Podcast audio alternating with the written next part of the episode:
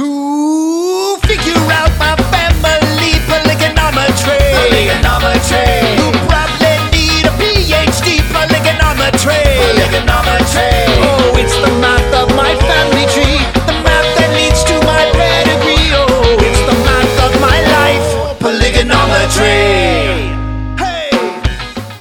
Up, all you time card punching, number crunching, working folks out there? You're listening to Polygonometry.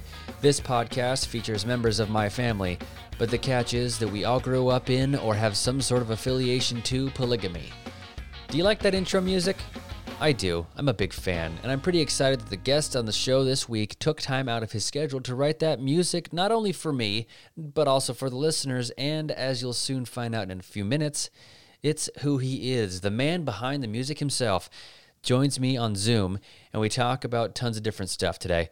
We chat about the similarities between polygamy and an Aryan daycare. Uh, we talk about a new Book of Mormon movie starring Nicolas Cage, uh, why parts of the Book of Mormon are written in French for some reason, uh, white salamanders, and what the curse of being good at writing country music actually entails. It's an absolutely inspiring episode, and I hope you dig the conversation that I have with my mom's mom's oldest brother's oldest son. Polygonometry. I'm so curious how people write music because I'm a musical dunce. Like, I have the musicality of a potato, and I don't know how that whole process works because when you sent me everything, I was like listening to all these different parts of the of the song, like the bass line, backup vocals, all this stuff, and you know, trying to pick that out with my own ears and listening to all of it, I was like, how how does that come together in that way? Yeah. Well, I, I just, it's, um, you know, when you have a lot of experience with something, it makes it look easy to people who, who are watching you who don't know all the work that's gone in, the, the 20 years of work that's gone into to get you to that point. Sure. Basically, when, when I start writing something, it just, you kind of try and get into this state of play where you're kind of like a three year old playing with blocks and you don't really care how it comes out. You're just having fun playing with it and putting parts together. Because if you get too caught up in the in the cerebral part of it right out of the gate, you you, you can never go anywhere creative. Sure. You just have to get it. You just have to jump in and start throwing clay down and molding it, and pushing it around, and until you find an idea that's that is interesting to you, and then you kind of follow that. And so, like with with your song, you know, I just I put a drum beat down and and uh, just started pushing notes around, putting guitar parts in there, and just pushing them around, and, and I finally came up with the kind of ska beat that Yeah. it ended up being and then and then once you have a direction then then you can kind of start being a little bit more thoughtful about it Um, Okay. I, I, I like I, I've written a bunch of theme songs or jingles for various things and I like doing them a lot because you get a chance to rhyme words that you don't normally get to rhyme when you're writing rock music. Sure.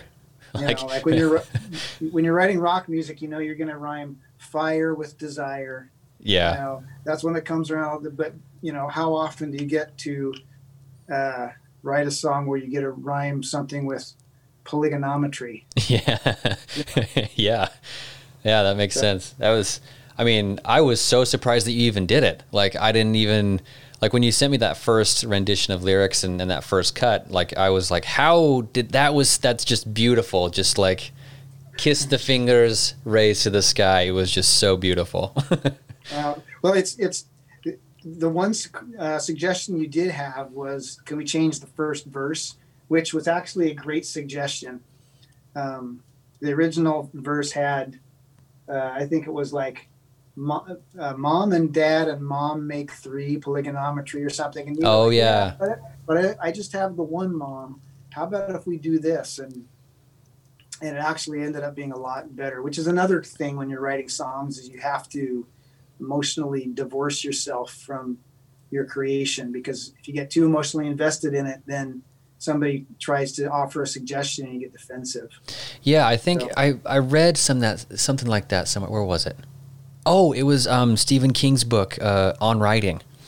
Um, I think the phrase that he uses is uh, "kill your darlings."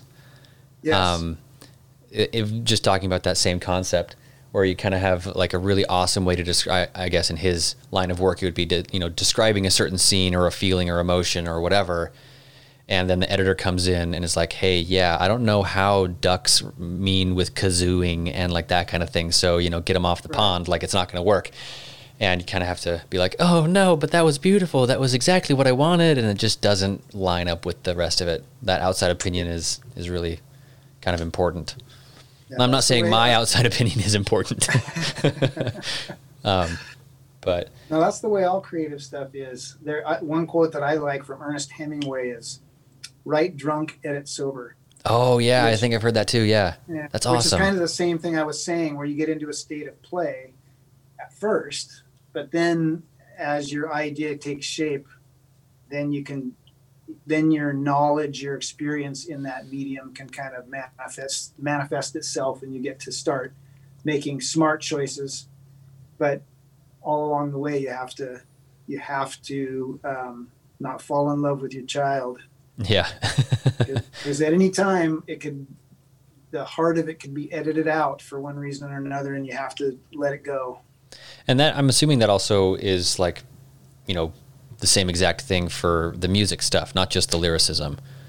Um, with like certain melodies and like that kind of thing, is that something that happens when you're writing music?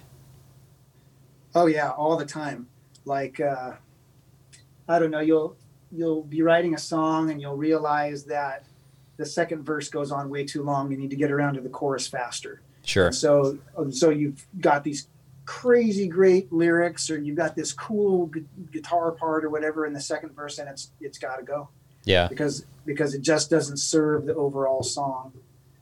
Um, you know, it's just just the way it goes.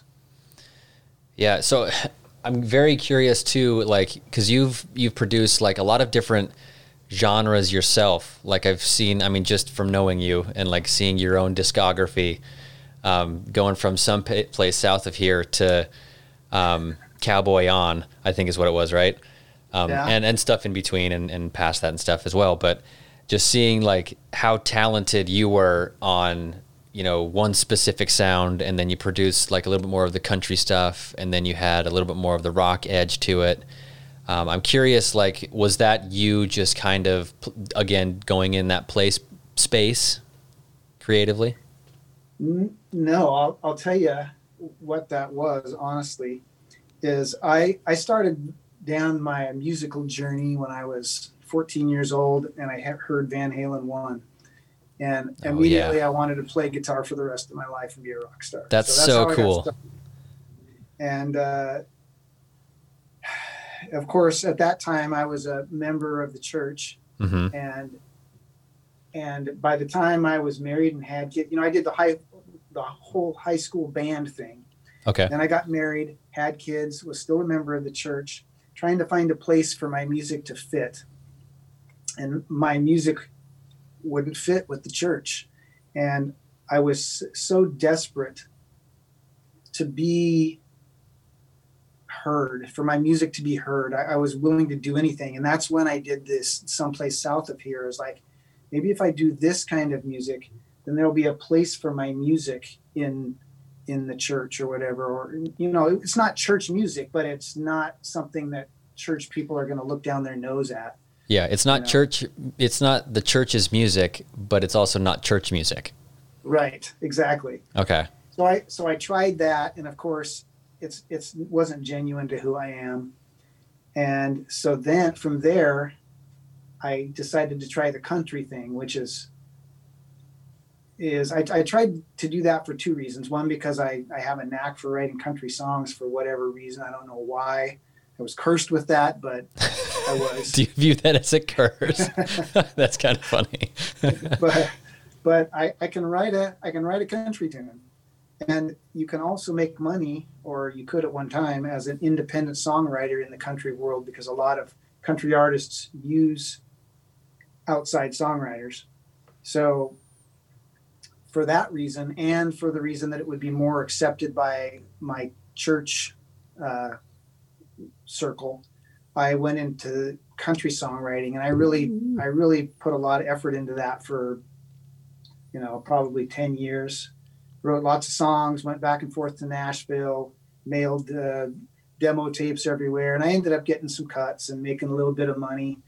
Um, but again, not really true to who I was, or who I, you know, what what my what I really wanted to get out, and then and then when I was um, probably well about the time my kids got to be older kids 16 17 18 and they didn't need me around every second of the day anymore. Sure.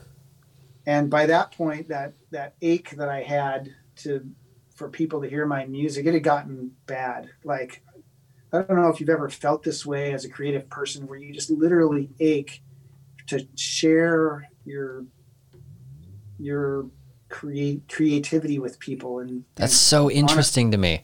And it's not, Yeah. yeah, I'm, I'm not saying that this is a completely foreign concept to me. I've felt similar twinges. I, I, the way that you're describing it, I don't think I've felt that way exactly, but definitely like, as far as the scale is concerned on one or a spectrum is concerned, I've definitely like felt more towards that before as well. I mean, that's part of the reason why this podcast is the thing in a, in a weird self-serving way, to be honest. Like, you know, I needed to kind of like express myself a little bit, and comedy clubs are shut down. I'm not claiming to be a comedic genius, not at all, but it's just something that I felt like I needed to do. You know, come hell or high water. There you go. Is that one of your There song go. titles? Did I get it? yes. Awesome. And you also Yeah, touched I- on something too, and um, where it sounded like your your journey in music was almost completely influenced by how you felt about the church as well, right? yeah Or in a weird way.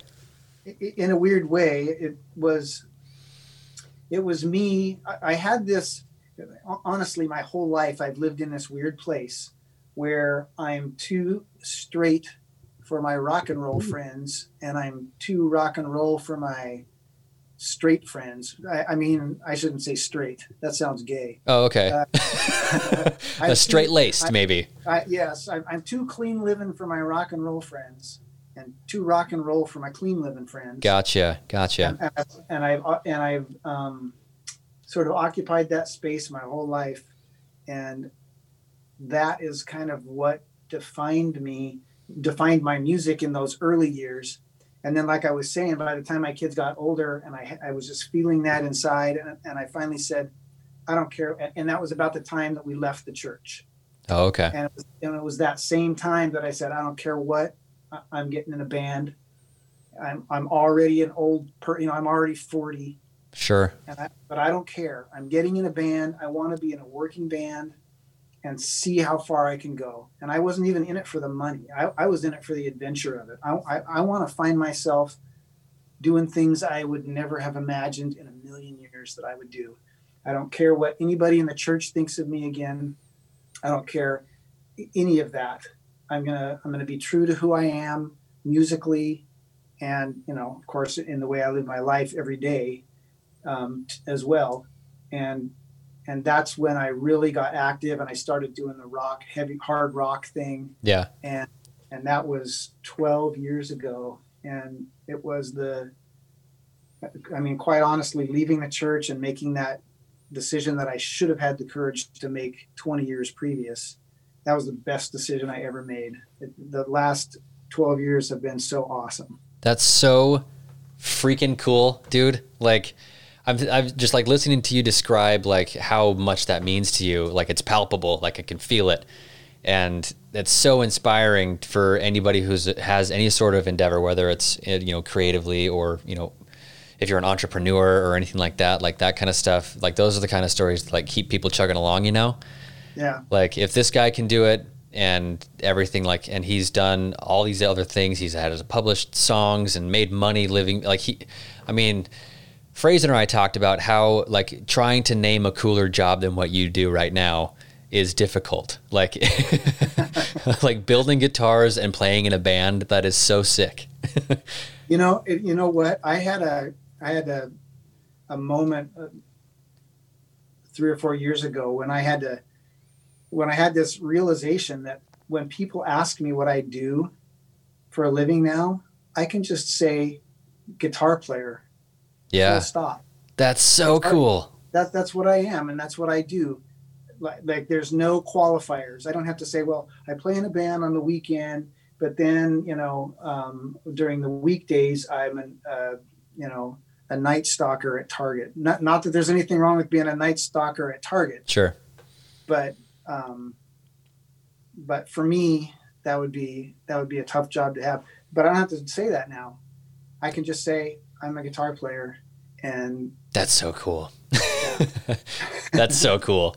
Uh, no, I, I, I appreciate what you said about the night shift target stalkers because they're, I mean, I've, I've worked similar positions to that before.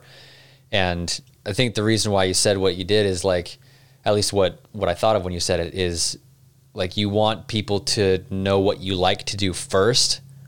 And if that somehow, whether it's your own perception or whatever, is not good enough, then you say, "But this, this is how I make my money. I stock, you know, at Target at nighttime." right. Um, and I think that's just like an indicator of like how badly people want to be heard, whether it's musically, creatively, in whatever. Right. It's Yep. so interesting. that whole turning point, I often think, man, I wish I had had the courage to make that choice 20 years previously because as as much progress personally and professionally as I've made in the last 12 years, if I could have had the 20 years before that as well, you know, I who who knows what, where I would be right now, you know Yeah. it- but it's you know you can't you can't worry about that you can't regret that it's just the path my life took but Sure. but um, you know it's definitely made me try and impress upon my kids that they don't have to make me happy they need to go live their lives right now and and make the choices that will make them happy not make me happy Yeah. You don't want to be what the church was to you when you were going Right. through that. Yeah. Yeah. that makes sense. That's so powerful of a concept to me. Like that, you know, this religious organization has such a crazy level of control over how you feel about yourself to the point where it takes you 20 years to finally be in this spot where you're like, this is who I am. This is what I love to do. Like, that's a crazy concept for me to like wrap my head around is that it just like this idea, this church could be or that strong on your, on your life. Yeah, well, I mean, it's it's full of good people trying to trying to live, uh, you know, the way they feel is right. Yeah. It's just that when you step away from it, you start to realize that they're just, you know, I mean, I have a lot of family members that are still uh, members and faithful members, and and as much as they look at me and go, I wish, I wish he would come back to the church. I look at them and I say, I wish you could just not see through those glasses for a little while and, Yeah. and realize that life is not the way that you've been told it has to be for the for your whole life there's Yeah. there's another way to look at it you don't need the church for a moral compass you can have your own moral compass you don't need a church to be a good person Sure. there's another way to do that there are many other ways to do that Yeah. Yeah. It's really, and it's tough. And you're so right. Like, it's not like anybody who adheres to those beliefs is some sort of maniac, you know, and like that kind of thing. And that's part of the reason why I wanted this podcast to kind of get up, you know, off the ground a little bit is to show that there's a lot of people in my life who have lived and believed a lot of really interesting things. We can call it that. Um, But yet they still pay their bills, they pay their taxes, they love their kids, they want the best for their family. You know, they they parent well. You know, they they try or just they're just yeah honestly living their lives in the way that you know whatever iteration that takes and to kind of like pull the curtain back a little bit. And to be honest like sometimes when you pull the curtain back you find things you don't want to see.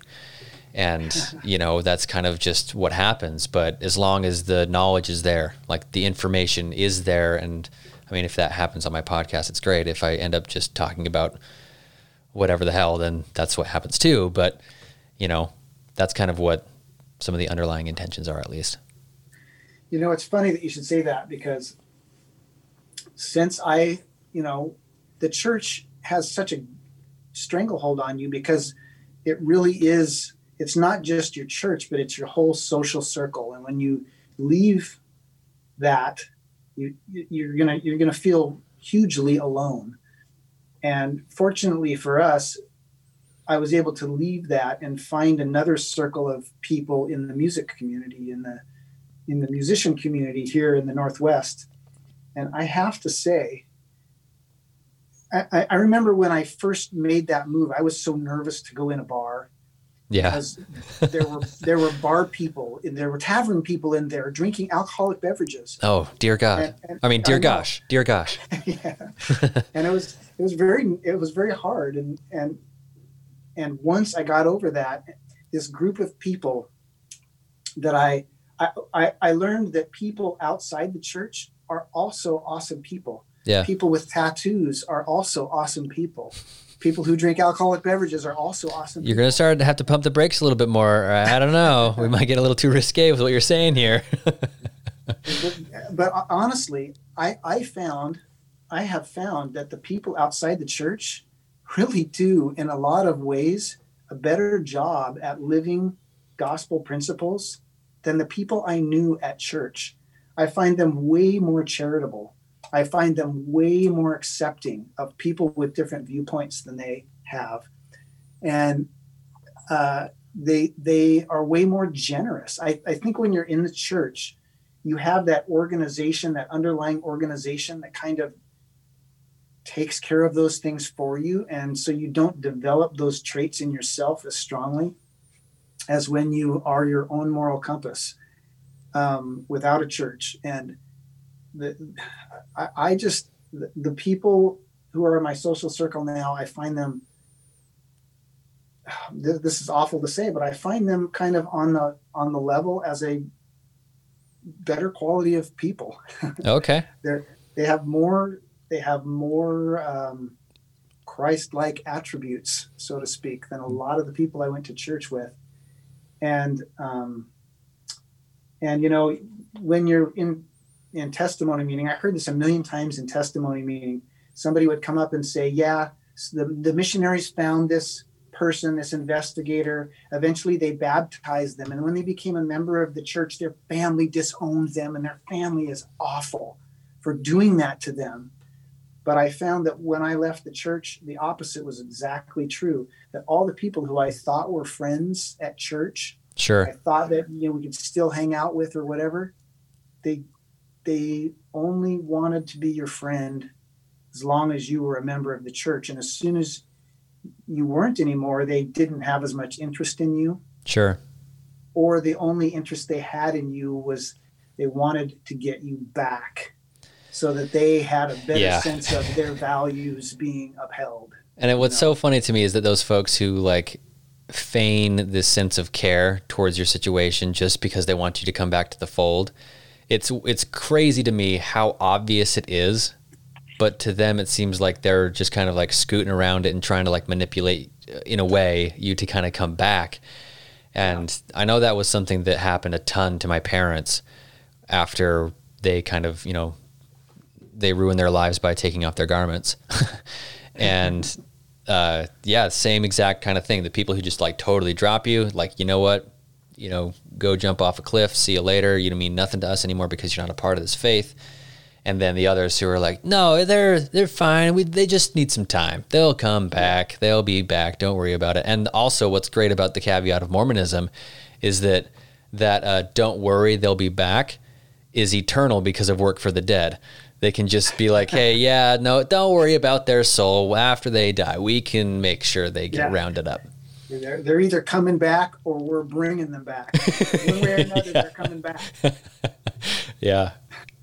No, I hate it when you know Kathy and I are out somewhere and we'll run into somebody uh, from the ward that we were in, and they'll say, you know, it's been it's been five years, and they'll say, "Oh, we miss you so much," and we're just like, really, because we still live in the same house. Yep.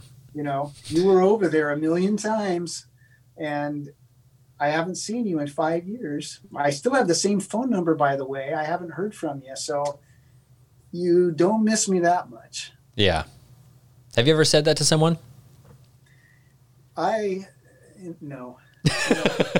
I've said it to my wife a million times, but I've never said it to the actual person before, and I probably, I probably never will. I'm a lover, not a fighter. Okay. Yeah. Avoiding confrontation is, is kind of a good thing as long as it's not interfering with your overall quality of life. Um, Right. I would say. But yeah, I haven't had to have that hardcore of a conversation. It kind of just seemed as though that was just, we both knew kind of thing. Like I kind of acted, uh, from what I remember, just kind of acted in a way that like let him know, like, hey, I know you don't care. Like, let's not do this anymore. Yeah. Like, let's just move on. You go your way, I go mine. Hunky dory. No big deal. You know, you know the one thing that Kathy and I have gotten really good at is shutting the missionaries down when they're on our doorstep. Oh, We can we can shut them down so fast. okay. So now yeah. I'm really curious what sort of this might be.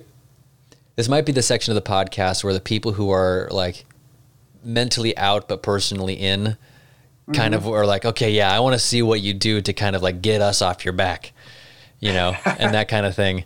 Um, just to see, that's like one of those things that I'm morbidly curious about. What are some of the what are the some of the tools that you have in your utility belt to shoo off the, the 19 year olds on your doorstep? a hairspray and a lighter. Every time. no, just just being like perfectly frank. You know, I mean, these are these are kids who are younger than my kids at this point, out bright-eyed and bushy-tailed, trying to serve the Lord the way they think is right. So you can't, you don't want to just squash them. You don't want to, you know, Sure. personally destroy them, but you just you just you're just totally frank. Like, hey, I appreciate you guys are here, but I have no interest. Well, is there anything we can do? No, there is nothing you can do. I'm I'm great. Uh, well, can we schedule a t- time to come back? Or nope, don't want you back. You know, you just you just be totally frank, and you don't give them any avenue. Yeah. But yeah, and they and they're good at finding one from what yeah. I've from what I know. I mean, that's kind of the whole point, right? Mhm. to kind of find lot whatever of works. a, a lot of times when they see that the gate is closed in that way, they try and chat you up.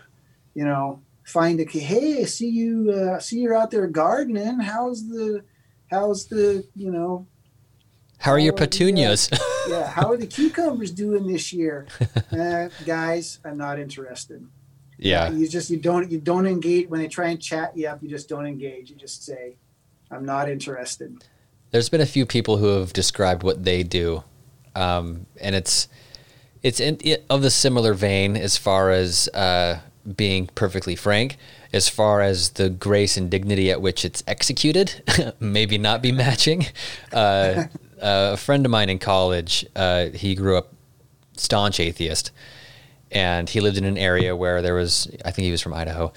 Um, no, not Idaho, somewhere. Washington maybe, uh, or Minnesota. Um, but he he he decided to start a study up on Mormonism, and he specifically started talking about the Kinderhook plates.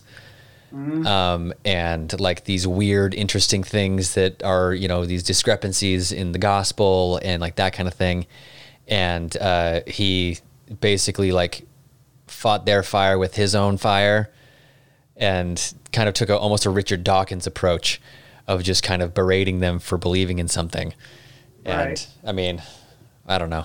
I don't know if that's like the nicest way to go about it, but I mean, it's he told me it was effective at least. So if that's what the Right. marker is, then I sh- you know, okay. Well, the thing is, the thing is about that, and and of course, I'm speaking from a place of ignorance here because I never served a mission. Sure. That was that was kind of my first step away from the church, is I didn't serve in a, mi- a mission, and that when you don't serve a mission, that kind of relegates you to second class Mormonhood, Oof. which was which was a stigma I lived with for those 20 years. But um, uh, ah, crap, I forgot where I was going with this. Oh yeah, debating debating people on on concepts of the gospel that aren't talked about in gospel doctrine that a lot of people may not even know about. Mm. Um, I, I think missionaries are going to be more aware of that kind of stuff, but you know there there's a pretty good percentage of the Mormon population that doesn't know about the Kinderhook plates or the White Salamander letters or Yeah. any of that kind. You know, Mountain Meadows massacre. They, they're not aware of that stuff. Yeah. So and what's what's funny is that there's probably a lot of people who are like, wait a second, Kinderhook, salamander. Why is there? Why are they massacring salamanders with these hooks? Like this doesn't make any sense. I don't understand. So, can you do you want to give like a quick rundown of those quick things? I mean, if you want, it's up to you. If if you want to just move on, then we can move on. But no, I can I can throw it throw it out real quick. The Kinderhook plates were some bell-shaped plates that were presented to Joseph Smith. He immediately pronounced them uh, a, a new set of plates, and that a wondrous translation was underway. I think it was even published in the Deseret News that a new and wondrous translation was underway, and soon there would be further word from the Lord. And and it, ultimately, they were proven to be a hoax. Um, the Mountain Meadows massacre was uh, after the early saints had moved to Salt Lake and the Salt Lake Valley. Um, they massacred a another group of uh, pioneers who were on their way to California. They were trying to get to California or something. I don't remember. I think don't that's I think that's what it was. But they, but they were passing through Utah territory, and uh, and because of political tension and some deep-seated distrust that the Mormons had to outsiders, uh, they ended up um, massacring this group of people. Basically, they they surrounded them uh, told them to surrender. If they would surrender, they would come to no harm. The pioneers surrendered immediately, upon which the the Mormons shot all the men and uh, a lot of the women too. I think. I think the most of the survivors were just children, Oh my god. and and the and the Mormons took those children and started raising them as their own. Um, and of course, the the real the the real conundrum in the whole thing is was that was the order to do that given by Brigham Young, or was it some rogue bishops asking uh, acting on their own, yeah, that was like the weird thing that people were kind of debating on, wasn't it? And still are. Yeah. You know. And Do you think I- I that's how like- I- Do you think that's because they're they're kind of wanting to you know protect the name of, of Brother Brigham? um, maybe. I, have you ever read Under the Banner of Heaven by? Oh, that's the Krakauer book. yes. Yes, yeah, I have. And and the question he poses in that book is brilliant. And by the way, that's an awesome book. Uh, and he's he's a great writer, a great researcher. Yeah. And and a lot of people, a lot of members of the church think that that's a real anti-Mormon book. I thought he gave the church a totally fair shake in that book. I agree. Yeah, because it was it was like there was so much. I mean, basically, if you haven't read the book, those of you who are listening, um, it's a book by Jon Krakauer. He also wrote Missoula. Um, that's another book that he wrote about like the um, the uptick in, in rape cases on the U of M campus. He also wrote. He also in, wrote Into Thin Air Yeah. about the doomed uh, Mount Everest expedition. yeah. So he's you know nonfiction writer and kind of he's just an investigative journalist to be frank, and he does an entire expose or an entire book, obviously, of um, specifically the folks down in um, southern Utah, northern Arizona, and. If you want to see my last name all over a book, there it is. um, yeah, no, and he talked about how uh, he talked. Didn't he talk a little bit about the um, Elizabeth Smart case as well? I think that happened after the book was written. The the main book, and I don't. Rem- it's been a long time since I read it. I don't remember the names, uh, but there were a couple of brothers who believed they had received revelation to restart the church or something, and they ended up murdering some kids, Oh, uh, old blood, and and and the the theme of the whole book, or the the question that the book asks, is in a church where everyone is told that they are entitled to receive their own personal revelation, how do you keep people from going rogue?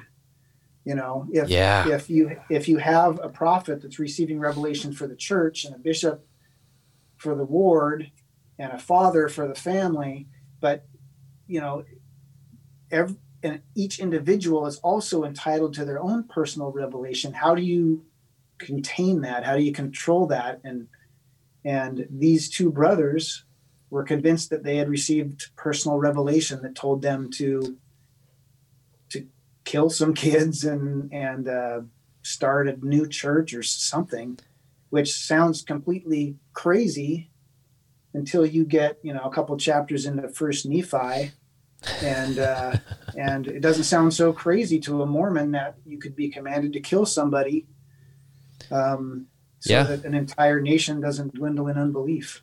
Yeah. Shout out to Laban. Um, but yeah, no, and I, I, I read the book. I was also on the side of the fence because I was like, I was kind of on my way out of the church when that book came out. Um, and at that time, I think I was like at a weird sense of my denial about my whole experience to where I didn't want to read the book for the same reasons of like it being anti Mormon and like that kind of thing. Um, and then a friend of mine uh, was like, dude, your last name's all over this book. like, what's going on? Are you related to these people? And I'm like, ah, yes. um, and then he's like, dude, have you read it? And I was like, no, I haven't. And he said, yeah, you should, you should read it, man. Um, and he rec- recommended it to me. It's weird to have a friend recommend a book to you that's like full of your relatives. You know, like you would think that that would be something that I would all know about and everything else too. But um, no, I was very impressed, and and I I found it to be really interesting. One of those things where it's like I didn't know those details about my family. Oh, she mm-hmm. started her house on fire because she essentially hated her husband. That's crazy. Well, I, I avoided it for a long time because it was labeled, you know, anti-Mormon, and I thought I was going to crack it open and find all these horrible untruths about Mormonism, and I think it was exactly the opposite of that. Like he he basically just stated a lot of Mormon beliefs as fact. He was just pretty much it came across as like, okay, this is what you believe, and so I'll, I'll grant you that. And here's this other thing you believe, and I'll I'll grant you that. He, he- he just he didn't um, like I said before. He, I just felt like he gave Mormonism a really fair shake. Have you read the CES letter? No, I don't even know what that is. Oh, you'd get a kick out of it, I think. Okay, Um, and I don't know how displaced you are in regards to closing that chapter of your life completely. Um, but the CES letter, the CES standing for the Church Education uh, Education System, um, basically Sunday school. Um, and this guy uh, who had served his mission and all this stuff, he uh, basically wrote this letter to the head of the church education system in Salt Lake, and basically like wrote a ton of questions that are just worded so perfectly. It's like I was speaking on another episode about it, but like um, I was talking about how like I haven't resonated so hard with a piece, of literature in my entire life. It basically like this guy asked all the questions that I had had going through that time, but just didn't have the the words for or anything like that. Um, I highly, highly, highly recommend it. Um, and uh, write it down. I'll I'm tell you the author. Give me one second. I'll, I'll Google it really quick. Um, it's stupid that my I don't remember his name right now, but oh, Jeremy Runnells. Yeah, so it basically just outlines um, a ton of his just issues about it. He's a seventh generation member of the LDS Church. He has pioneer ancestry. He graduated from BYU. Like this guy is as blue blood as you can get, and he basically like got to the point where I mean there was a mass exodus of the church because of he just published it and it's free to download on the internet um, and I mean that's where I saw it it came out in like 2014 or something like that um, I highly recommend looking at it Interesting, interesting. I, you know, I was listening to. I, I will, I will tell you that your podcast. I listen to podcasts all the time. I'm a podcast junkie because I have a 45 minute commute each way. Um, your podcast inspired me to seek out other Mormon centric podcasts. oh really Not that I, not that I care really to. Uh, I'm pretty well versed in Mormonism, having you know Lived it for forever. Forty years, forty years of my life. Yeah.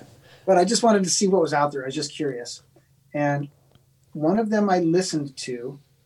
The guy said that he knew, and this is all hearsay, but he said that he knew that the church was seeking advice from um, uh, public what's, what's the word public relations firms because as more evidence presents itself and science is kind of coming to a place where we can show that you know uh, Native Americans didn't come from Israel, but rather more likely came across the you know the Bering Land Bridge and hmm and this kind of thing that the church is looking for a way to pivot away from the Book of Mormon being a literal history to more of an allegory uh, in the same way that a lot of the stories in the Old Testament are thought of. You know, the, the Noah and the Ark and So that kind of it sounds like the literalism of the Book of Mormon um, is being stripped away, and the church is panicking because they want to save face. That's what it sounds so like. they're looking exactly. They're looking for a way to pivot, and whether that's true or not, I don't know. okay. But the part that's interesting to me is that I was talking with a family member whom I love very much, and they're still faithful Mormons, and we have a very good relationship, and we can talk about these things without wounding each other's feelings. Sure. And I told them what I just told you, and I said, if that's the case, and and the Mormon Church did seek to pivot away from the Book of Mormon being literal history to being an allegory, what would you do? Would that shake your faith? Would you how how would you feel about that? And it wasn't that surprising to me that they said we wouldn't care if the if the prophet said this was what it was, then then we would be fine with that And just roll with it. and just roll with it. Not And because just it completely goes against everything the Mormon Church has been talking about since the 1800s. Not because it has the majority of its entire existence been like trying to put forth this idea that it's literal history. I know. And and Wow. not only- That's some- Not only that, but dr- like trying to draw these connections, like like uh, if you go to Chichen Itza, you can see this rock formation that is clearly a baptismal font, and you can see all these signs in the in the uh, this ancient these pyramids that clearly point to you know when uh, Jesus was among them and Quetzalcoatl, their god, was almost certainly Jesus during that time that he visited. You know, all these like direct archaeo- archaeological ties that they've tried to draw Yeah. just gone. And and all of a sudden instead it's just like it's just a story that teaches us an important lesson. It's just like That's such doesn't That's yeah, no, that doesn't that doesn't make sense and that can't it's like saying today is Friday or today is Saturday. Yeah. Where we're geographically located. Like that's like screaming at the sky and telling everyone like, why are you screaming? It's cause it's red. It's like that's patently false. It's not a Yeah. thing.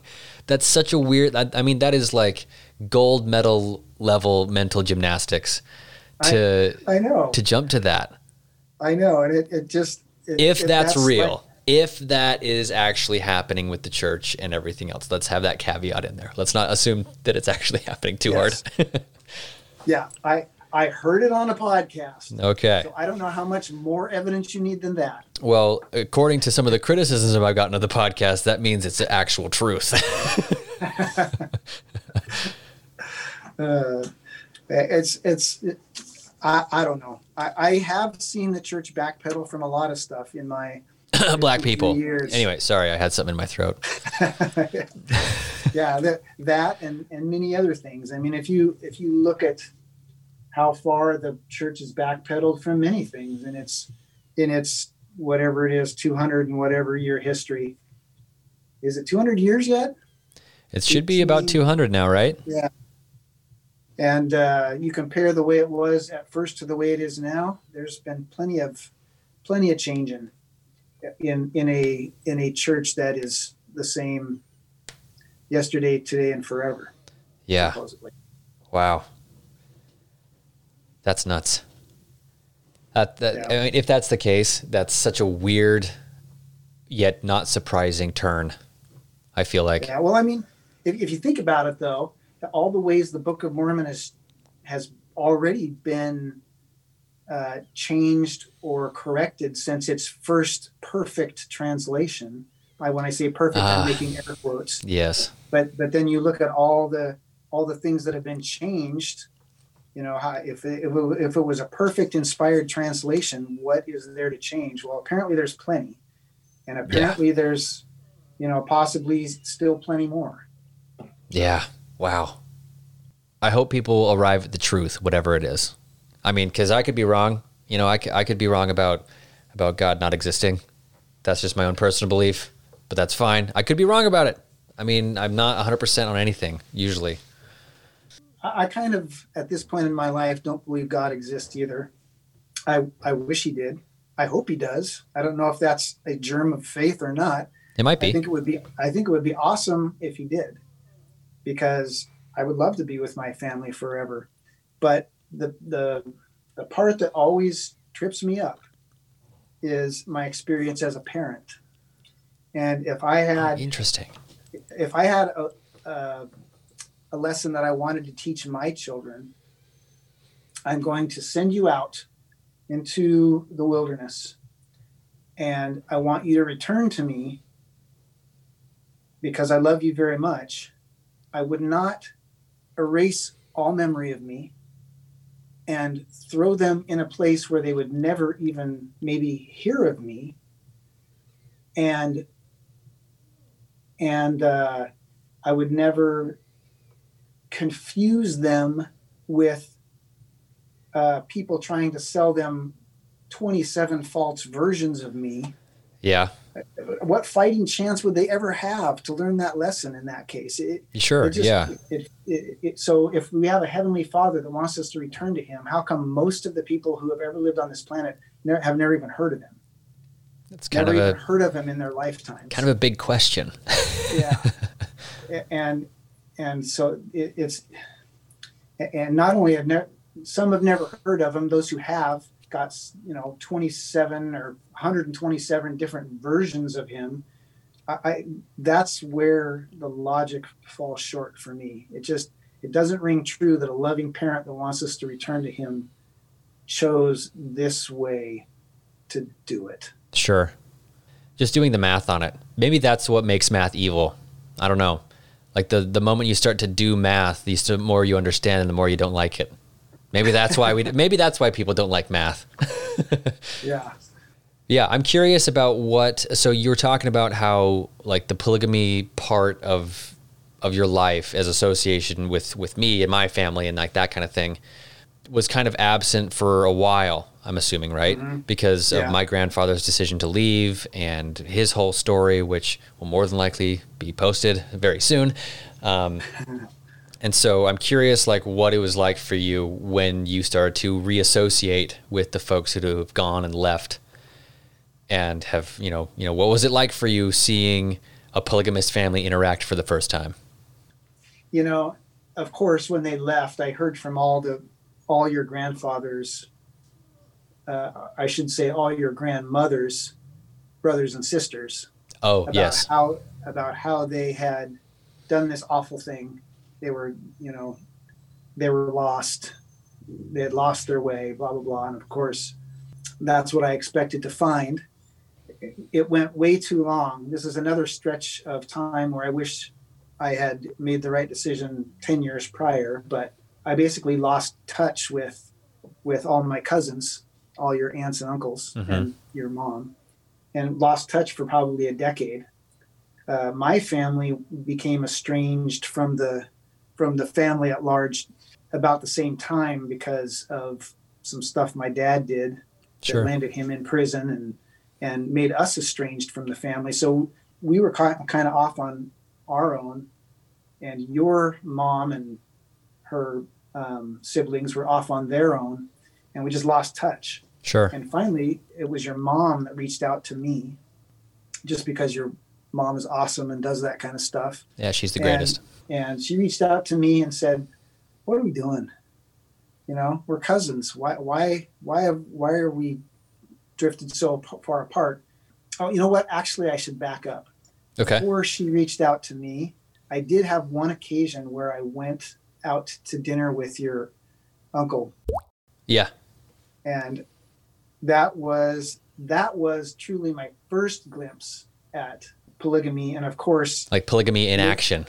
For, polygamy like in seeing it for yourself. You always hear about it. The all yeah, the Williams family has lost their way, but now seeing Yeah. how lost their way is.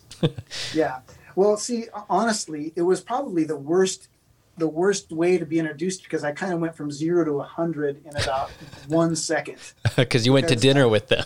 yeah well I, it's like i couldn't start out with the one with two wives or i couldn't start out with three wives i started out with the guy that had five wives yeah. so it was like it was like you know trying to light a birthday candle with a blowtorch and and you were the candle. yeah, yeah.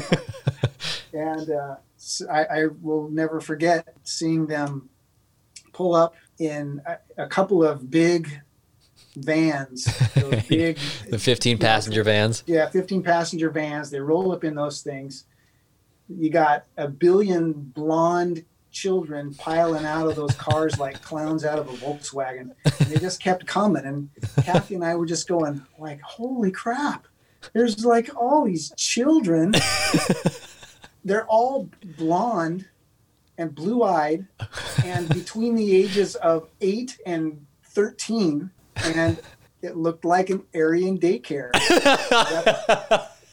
that's that's the Now the Volkswagen reference is a little bit funnier now.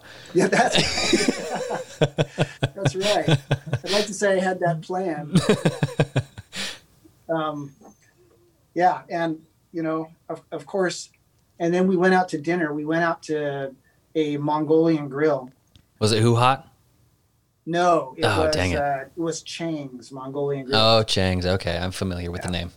Okay. and all the older kids all the kids that were old enough to be left alone were stayed at home and it was just uh, me and and his five wives and each wife had an infant that was too young to leave Oh, sure.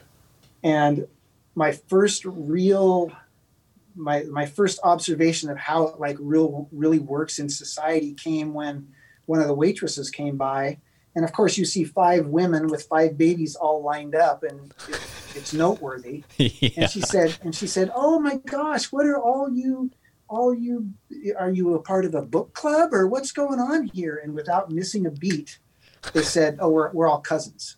Oh man, they've practiced that so many times, I, well, that's and it's it also true, kinda. well, that's what Kathy and I kind of looked at each other out of the corner of our eyes, and I said, and, and after the night was over and Kathy and I were alone, I said, they've rehearsed that. Oh, a hundred That percent. was that was too quick and too committed to it. for Synchronized. that- yeah, to, for that not to have been rehearsed, which I I get. I see know, the necessity for it. Absolutely. Like that would be such a drag to have to explain something that you're supposed to not be really doing because it's technically illegal, but you still want to go to Chang's. it's a pop in place. Yeah, I know, right? Gotta have your stir fry. I think everybody knows a Chang's, whether it's Mongolian, Asian, Japanese. It's a, yeah, whatever. It's That's right. so anyway, so then you could kind of take that and kind of encapsulate it. That that happened kind of in a vacuum, and that was our first exposure. Then fast forward to I don't know, a couple years later when Kelly reached out to us, and we got kind of reintroduced to the families, and we got to um, see them in in their natural habitat, so to speak. We went Sure. up to Rods uh huh. um, and got to see them, and uh, and that's when we really got to to experience what it was like to be among a polygamist family. We came away from that going, man, they're a really high functioning family. There's there's no weirdness going on. I mean, I'm sure they have stuff they deal with like any family Sure, absolutely. may, maybe stuff they deal with like any family times five, but it's, Yeah. it's still the same stuff. Yeah. and and all the kids got along with each other pretty well. The older kids looked after the younger kids. It was eye opening for us to just see that it wasn't the the crazy, you know, debaucherous cesspool that we had Like, been. oh, they're not heathens. Yeah. And we also there was also a time in there when we stayed with. I, I think you might name. Uh, I think you might raindrop name drop raindrop name drop this name. okay, that's fine. But but there was a time in there when we uh, stayed with Oh, okay. Yeah. too, and got to meet their family, and that was that was another introduction. In fact, I, maybe I shouldn't even tell this story, but That's a, that's okay. one Names are out. It's it's all it's a done deal. all right. you can speak freely, and I'll do the rest of it. Okay. Well, um, you know, before the the family schism, I hung out with all the time. Him and I were good buddies when we were kids. When we Okay. were teens, we hung out all the time. We did all kinds of things together. And one of the girls that ended up being one of his wives okay. briefly showed interest in me Oh, before she was part of I didn't know this. What? Man, I learned so much about my family by doing this. It It's so cool. It Okay. was this. It was. It was absolutely nothing more than. Uh, I think it was a note that I got passed that said. Like in your locker or something? Uh, it wasn't in my locker. We didn't go to the same school, but Okay. somehow I, I ended up in possession of a note that said, essentially, I think you're neat, and I would like to get to know you better. And that was as far as it went. Oh, okay. A great starting point if there was ever a quality gauge of starting points. I think that's good. It's not like she was, you know, making a a shrine to you in her locker or something like that. No, apparently, uh, th- those kind of shrines only exist in Pinesdale. Listening to your podcast, I mean, I didn't mean- even think of that, and I'm glad you referenced it again. I completely spaced about that specific incident. I mean, I always knew that your dad was, you know, maybe just a little bit more handsome than I was. But when I found out that he had shrines to him, I was like, all right, clearly he's in a whole different, he's on a whole different plane. That's than I not even true in the slightest because you play guitar. That's right.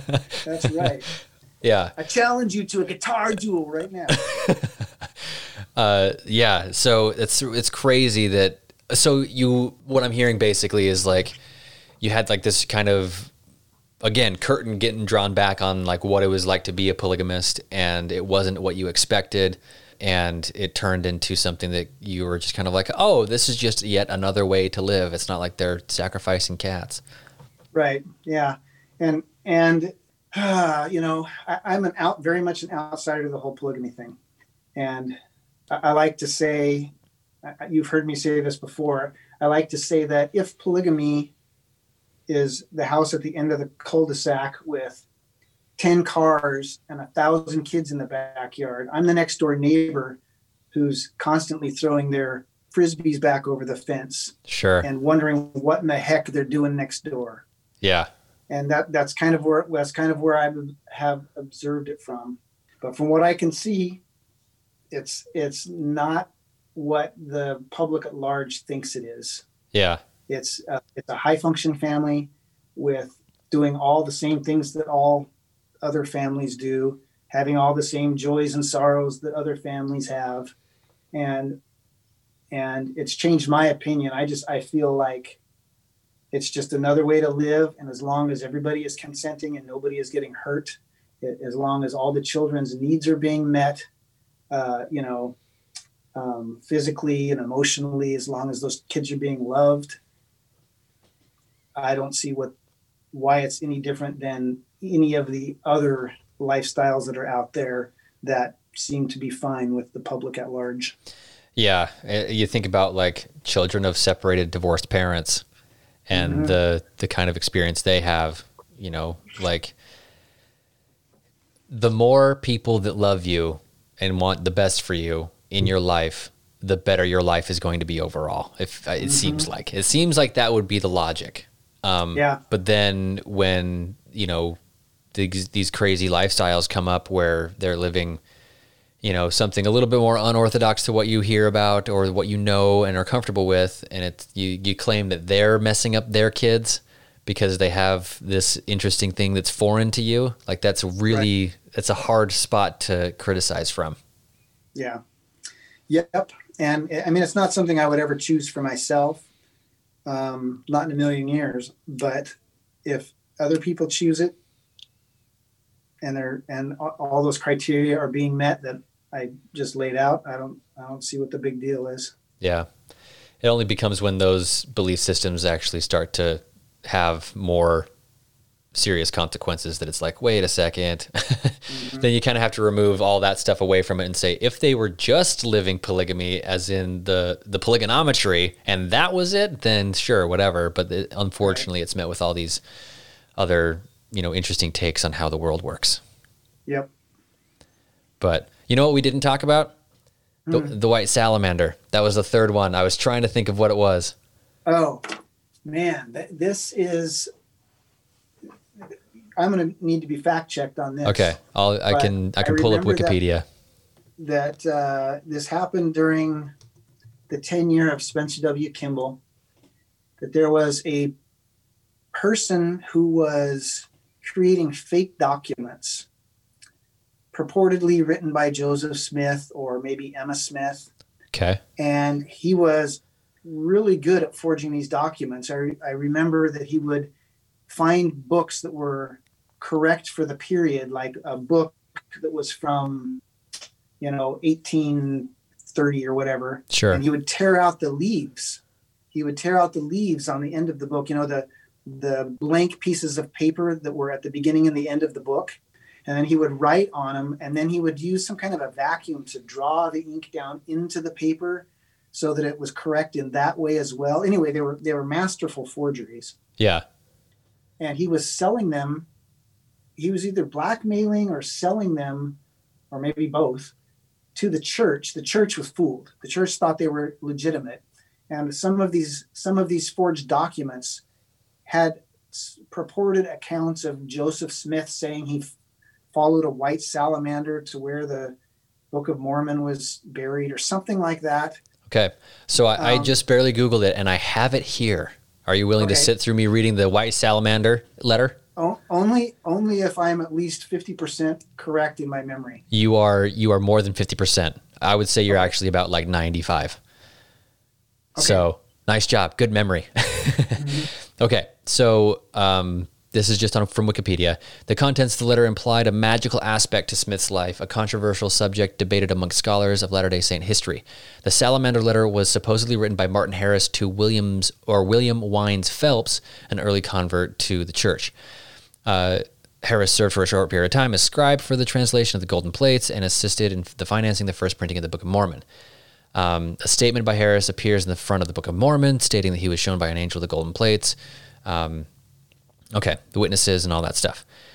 Uh, the letter presented a version of the recovery of the golden plates, which contrasted to the quote unquote orthodox version of events as related by Joseph Smith to the Latter day Saint movement, which would have, if true, confirmed some controversial aspects of Smith's life. Smith had been c- accused of, quote, treasure digging and use of a seer stone. Okay, so here it is.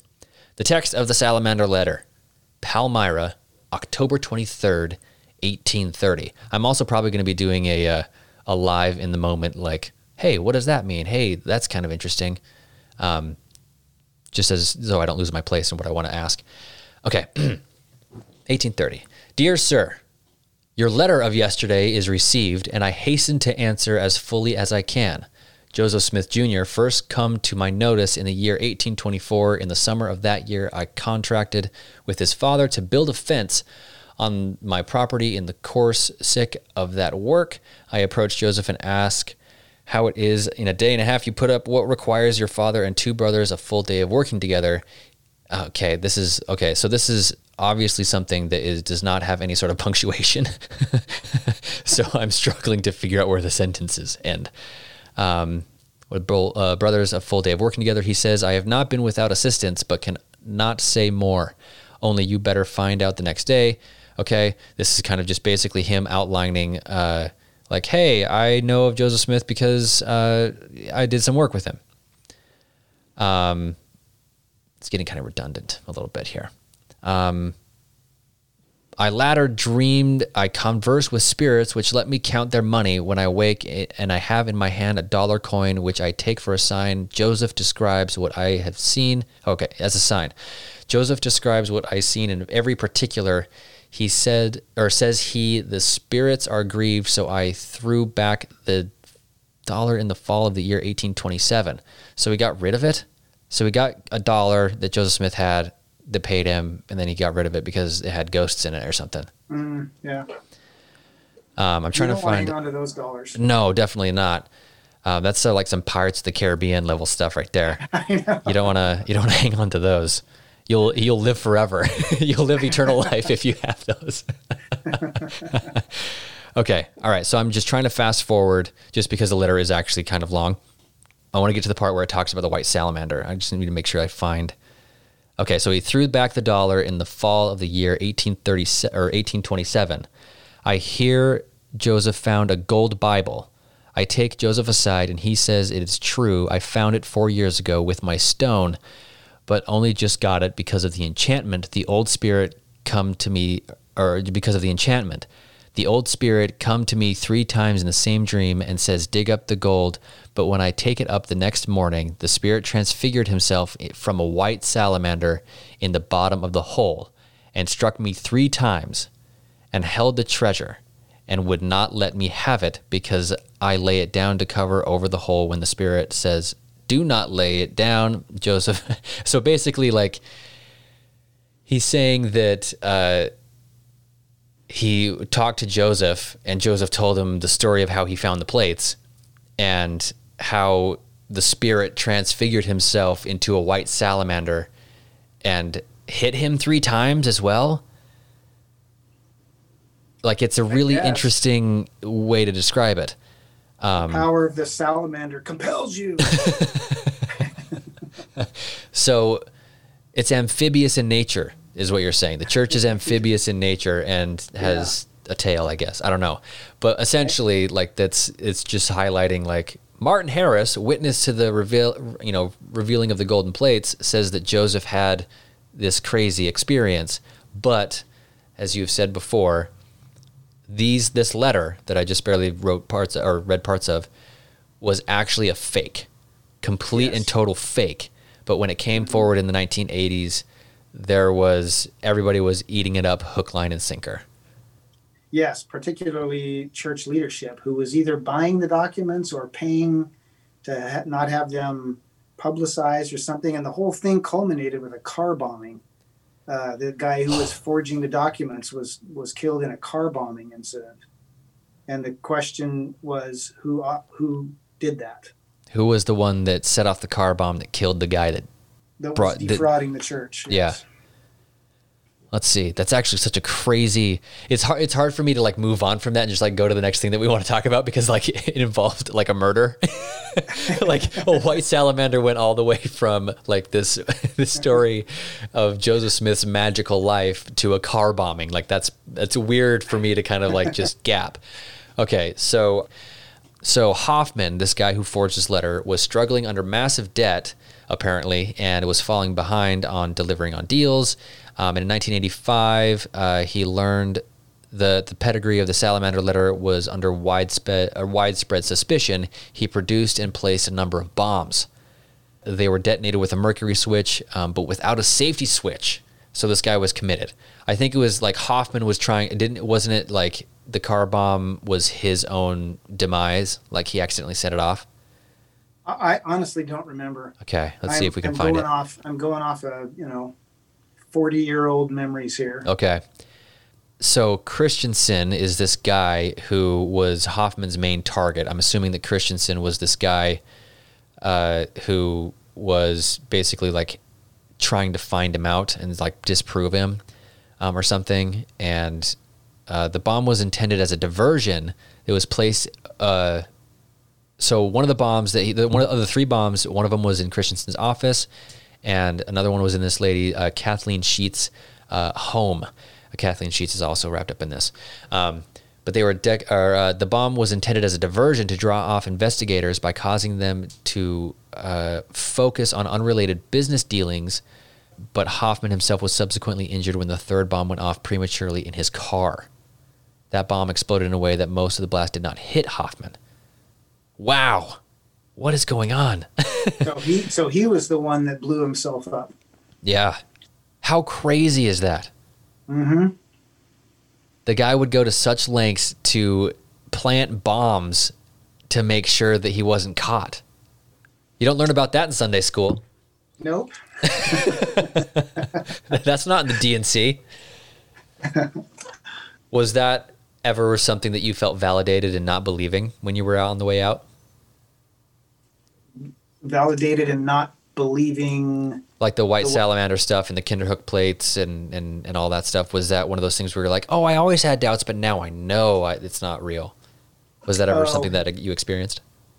Um, yeah, kind of in a way. There's there's tons of, of things where they just don't pass the the logic test, and anybody you ask gives you a mealy mouthed answer. Yeah. Like you know, why is a French word in the Book of Mormon? I forget what book it is, but it ends with the word adieu. Why would that be there? You know, I've never heard that. Now I'm just, I'm, I'm so curious now. I'm so glad I have Uh, Google right here. Yeah, I, I don't remember which book it is, but it, it ends. For some reason, the book of Helaman comes to mind, but I don't know if that's right. The very last word in the book is it, it goes something like, "And now, friends, I must go. Adieu." And it's like, why would a perfect trans translation from ancient Egyptian-like Yeah, Reformed Egyptian. whatever being translated into English in one divine translation include a French word? Oh, okay. Here we go. I got the verse. Uh, Jacob chapter seven, verse twenty-seven, the last chapter or the last uh, verse of the of the book. Um, and I, Jacob, saw that I must go soon down to my grave. Wherefore I said unto my son Enos, Take these plates. And I told him the things which my brother Nephi had commanded me, and he promised obedience unto the commands. And I make an end of my writing upon these plates, which writing has been small. And to the reader I bid farewell, hoping that many of my brethren may read my words. Brethren, adieu. Adieu. Adieu. And, you know, just little things like that. And then, you know, you want to ask questions about the Kinderhook plates, or you want to understand why a prophet who can never be led astray was led astray by letters about white salamanders and uh, you know just all that kind of stuff always always bugged me i have a pretty analytical mind i want to understand how things work Sure. And when i can't understand it and nobody will explain it to me then it makes me scratch my chin Yeah. What if So- what if French being in the Book of Mormon just means that it's not a New Testament to the Americas, it's just a New Testament to France? like, what if Nephi was French? you know i, I had never considered that Maybe that's what it means. Maybe that's we might have just barely uncovered the newest, latest version of a Nicolas Cage movie. i am nephi Nephi's great baguette. He's Yeah, slain I- Laban. I've been I've been reading First Nephi with the wrong accent. Maybe the golden plates were just like plates of really good food, yeah, that could be. like escargot or something like that. Awesome. Well, I don't how I don't know how much time you've had. Uh, we've we've been at it for about ninety minutes so far, and I don't want to take up your entire evening. So I can go a few more minutes. It's totally up to you. sure, yeah. If there's, if, if there's some other topics that you wanted to talk about that we haven't covered yet. Yeah, it's not so much polygamy and Mormonism related, but I am curious, like where you draw your inspiration from. And one one thing that I remember talking about from our previous recording is that time that I was talking with you when you brought your uh, new made uh, axe and you were showing it off because you were on a way to a gig or something like that in Three Forks or something like that. Um, and you were talking about how like you listen like the thing that you love or one of the things that you love the most is listening to someone who's passionate about whatever it is and how Oh, yeah. that like really resonated with me at that time um, and how it kind of like shaped things going forward for me. And that coming from you, like being a musical dude and finding his his creative stride, um, and what that means and that kind of concept is just neat to me. Yeah, well, it, it's funny that the things that you say or the things that you do that resonate or stick with other people, and to you at the time, you had no idea that you were going to affect somebody that way. I mean, that comment that I threw out was just me talking, but sure. to you, it's it's obviously meant something. so it it, uh, it just uh, reaffirms in my mind how important it is to always say awesome things. That's a lot of pressure, but sweet. yeah, but but yeah, I mean, people being passionate about what they do is the best thing in the world. It it's where all good things come from. I, I know uh, unfortunately, a lot of people who don't feel passion in their lives for what they do, and for them, it's just you know life is a trudge, and it's just a you know their time is marked by the the bills that they have to pay and the sure and the appointments that they have to make. But when you find somebody who's passionate about something, their attitude is so different. They're just filled with enthusiasm that's contagious to you and your passion, even if it's something that is completely different. And when you listen to them talk, you can hear that their soul is just in into it, and they're, and you know whether it's auto mechanics or gardening or you know guitar playing, sure, or or painting, it doesn't it doesn't matter. If, if it's something that they enjoy and they have passion for it. That's like the the essence of the human spirit, what the human spirit should be, and whenever I meet people and hear them talk about that kind of stuff, it it it makes me it reinvigorates me about my passions. That's so cool. Yeah, it, it, and it is especially when people the thing that a person is passionate about is is um, beyond themselves. Like I, I know people who the, the one of the most things they're most passionate about is doing things for other people. Yeah. Honestly, honestly, my wife is that way. She'd way rather give a present than get a present.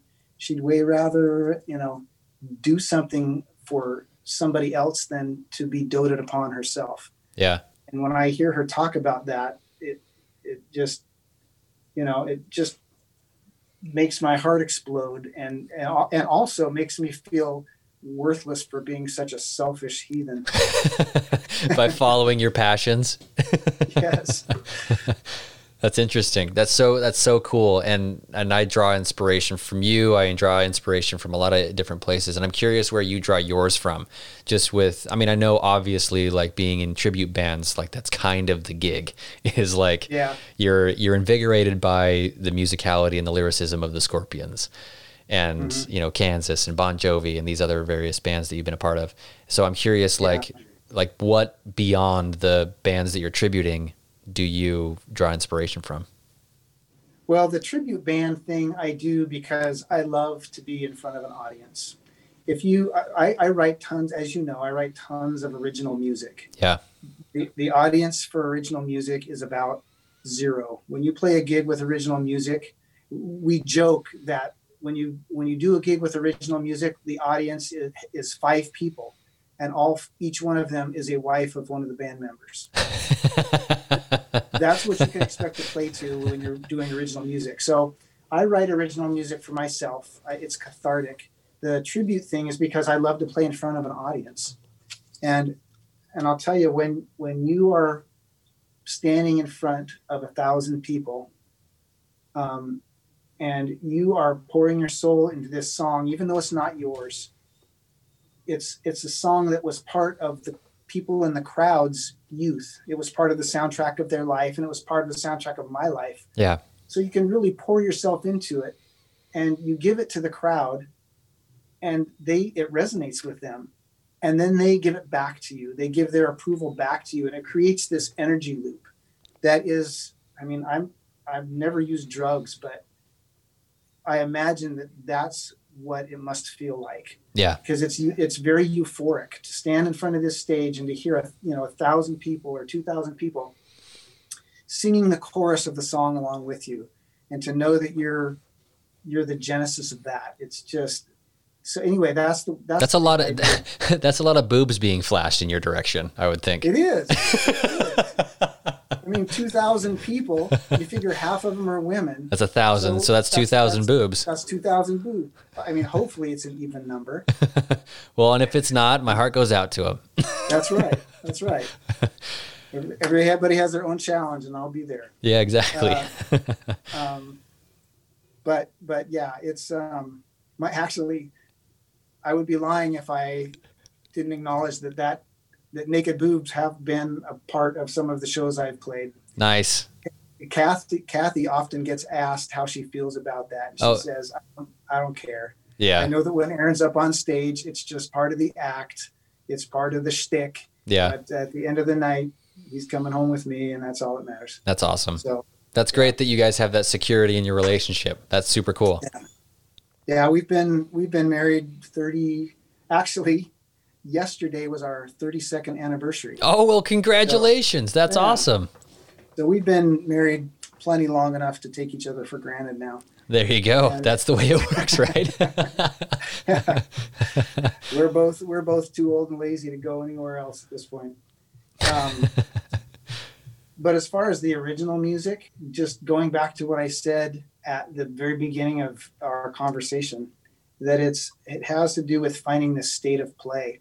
Like when you're when you're pushing pieces of song around in a computer or noodling around on the guitar and you're trying a verse here and trying a lyric there and changing the melody here it's like you're you're just kind of you're in this state of play but but you're also trying to achieve this beautiful outcome where where everything naturally fits together as if it could have gone to, together no other way yeah.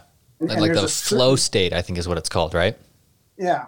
And there's this there's this point in that progression where all of a sudden the song just reveals itself to you. And you just go oh my gosh th- there it is. I was trying to make it this kind of a song but it's this kind of a song. I, under, I understand that now. There's always that point at least for me and that's why i write songs That's so cool. Do you, uh, do Because you are you are you one of those types of artists who um, adheres to the idea that the song has its own like personality? I mean, I know that you can like attach that you know adjective to the respective artwork, but do you adhere to the idea of like? No, the song was wanted to be that song, and it revealed itself. I mean, I know that you, you're using this thing, but I'm, I'm trying to see if you're as mystic as your words are on paper, if that makes sense. Um, I, I, I don't know if it's mystic or it definitely comes from somewhere. I, I, I don't. I would never take the whole credit because I don't know where ideas come from. The cosmos. I don't know how they they get there. They come from a white salamander. The white salamander obviously um, reveals itself to you, and then you understand the song. Right, Could you write It's a lot of- how quick would it take you to write a song about a white salamander? Don't do that to me. Now, no, I'm not gonna let you. I'm not gonna let you forget. Now, I'm gonna say, all right. You know, after we hit 100 episodes, we'll change the theme song. yeah. Well, you know, you're joking, but at one o'clock in the morning tonight, my eyes are going to pop open. and I'm going to have three, and I'm have three rhymes for salamander, there you go. and I'm not going to be able to go back to sleep. Whatever you want me to pay you, I'll pay you. That's great news to me. I am all about it. Um, but yeah, the um, oh, I forgot where I was going with that now. You're talking about like how Uh, the song, um, like where you think ideas Oh. come from and that kind of thing. Right? Yeah, yeah. I don't, I don't know where they come from, but as far as each one having its own personality, that certainly does happen uh, after the song exists in the world and other people who aren't you or your mom start to hear it Yeah. and and they they hear it differently maybe than sometimes the way you intended it and and then it becomes its own thing Sure. and then it's it's really no longer yours it belongs to whoever hears it and they do with it what they want Yeah. i have you, you may not know this but do you or do you know the song i wrote called cowboy up Yes. no not cowboy up cow, cowboy on Cowboy on because I know that that was the was that the title of that album as well. Yes. Cowboy On has taken on, uh, on a life of its own. Oh, has I- it? if you if you know the song, by the way, that's one of my most successful songs. That's been cut by s- several different people. nice. Um, but it has become something I never foresaw. It's become a bit of a gay anthem. Oh my God! No way. Do okay. So here's a question: If I pulled it up, would we be able to play it without you suing me? Uh, you might get a letter that says "Contact me." Uh, no, I don't care. You can you can play it all you want. Okay. All right. So this is a this is we're gonna play some gay anthems on my podcast. I'm so excited about this. Is are you on Spotify? Somebody, somebody somewhere is going. What does this have to do with polygamy? Yeah. Well, like I said before numerous times, I follow where we get. I, I follow you, and then if I ask questions, we see where the you know conversation ends up. Um, and now we're ending up on top of a horse, maybe. Uh, yeah, the, the the final line of the chorus is "I get my cowboy on," and I think that's, I think that's the the seed that uh, that caused the song to germinate in a place I never intended it to germinate. Okay. All right. Is this going to be super weird for you if I play this song right now? Uh, I I guess not. if you okay, but for real, if you don't want me to play it, I just think it would be Oh, kind no. of fun. I don't have any problem with you playing it at all. Okay. All right. So let me let me pull it up really quick. I want to make sure that I'm not blasting our our ears out really quick here. Oh, here we go.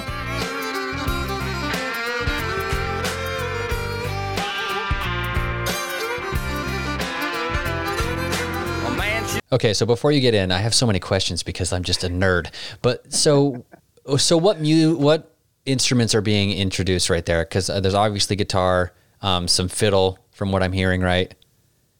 Okay, so did you write all that stuff and play it yourself, or did you have someone else uh, w- who knew how to play that instrument record it for you? Yes, the somebody else. I I hired out all the stuff that I don't do. Okay, namely the vocals. That's not my voice.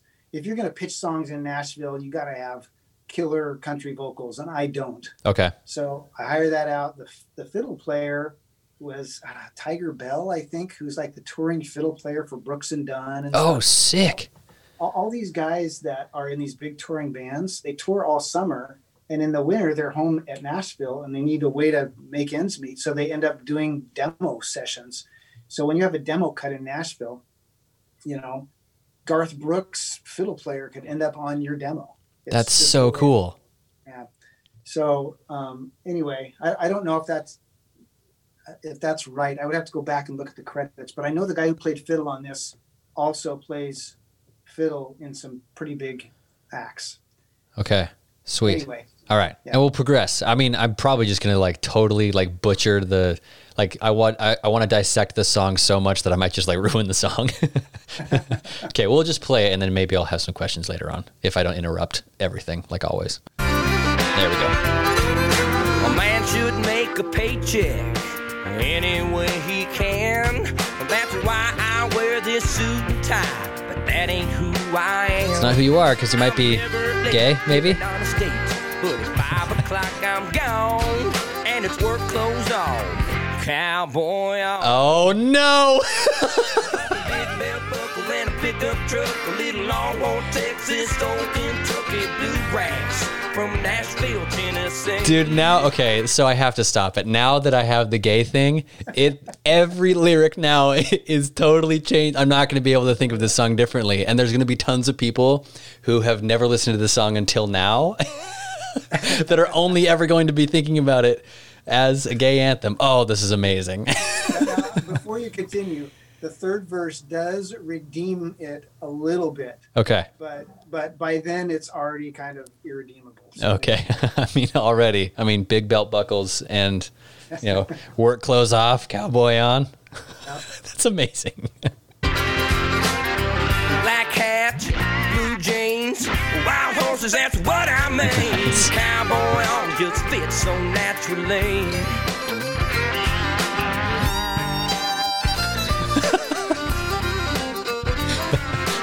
This is oh, this is a drag show walkout song.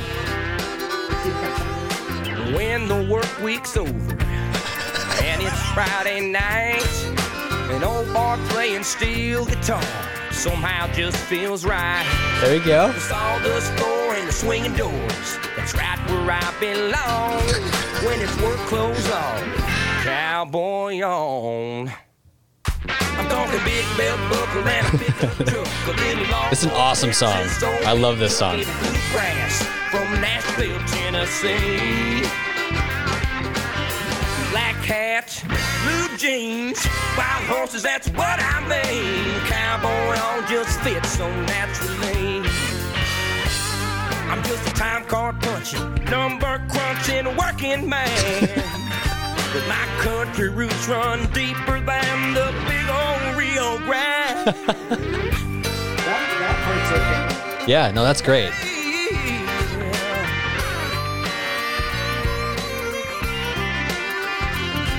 My wife works in the city, helping make ends meet. Oh, so your wife works in the city.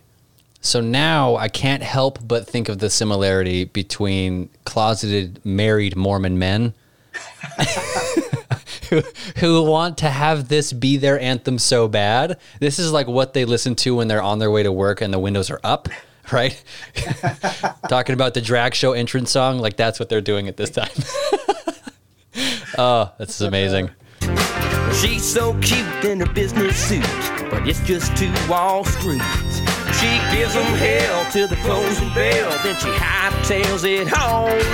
Gets her work clothes on and her cowboy on. Okay, so that's where it's a little bit of redeeming. Okay. Okay. Truck, a little Longhorn, Texas, on Kentucky bluegrass from Nashville, Tennessee. Black hats, blue jeans, wild horses, that's what I mean. Cowboy all just fits so naturally. It's black hats, blue jeans, wild horses, that's what I mean. When I get my cowboy, cowboy on. That is beautiful. Yeah. So the like I said, the third verse, I am trying to assert myself as a red-blooded, you know, American male. Sure. Yeah. But uh, apparently, the first two verses, I've already outed myself. so, you know, Ah, that's beautiful. And if there's anybody who's listening to this that is a closeted gay Mormon man, I think it would be awesome if we went to a drag show and used this song to walk out. oh, that's so cool. So this is such a crazy thing to think about. Like, so you were thinking, you were talking about your knack for writing country songs and how they just kind of like just come to you. It's almost like this curse. Is this the curse that you're talking about? I guess it must be. well, it's kind of a cool curse to have, I guess, right? I guess, yeah. I can I can create inside rhymes that uh, out uh, closeted gay men Sure. just like that. There you go. have you ever had any other projects do something like that before? Or I'm not talking about t- turning into a gay anthem, but like kind of turning into something else. Not not that I can think of right at the top of my head. That's cool. Well, awesome. Well, hey, I don't want to keep you any further. Um, I think what we have is great, and it's a perfect place to end. I think. Um, yeah. D- seriously, though, it it means so much for me to to have you on and to talk about your experience and everything. And you're part of the reason why this is a thing. And I th- can't thank you enough. Hey, absolutely, it was fun.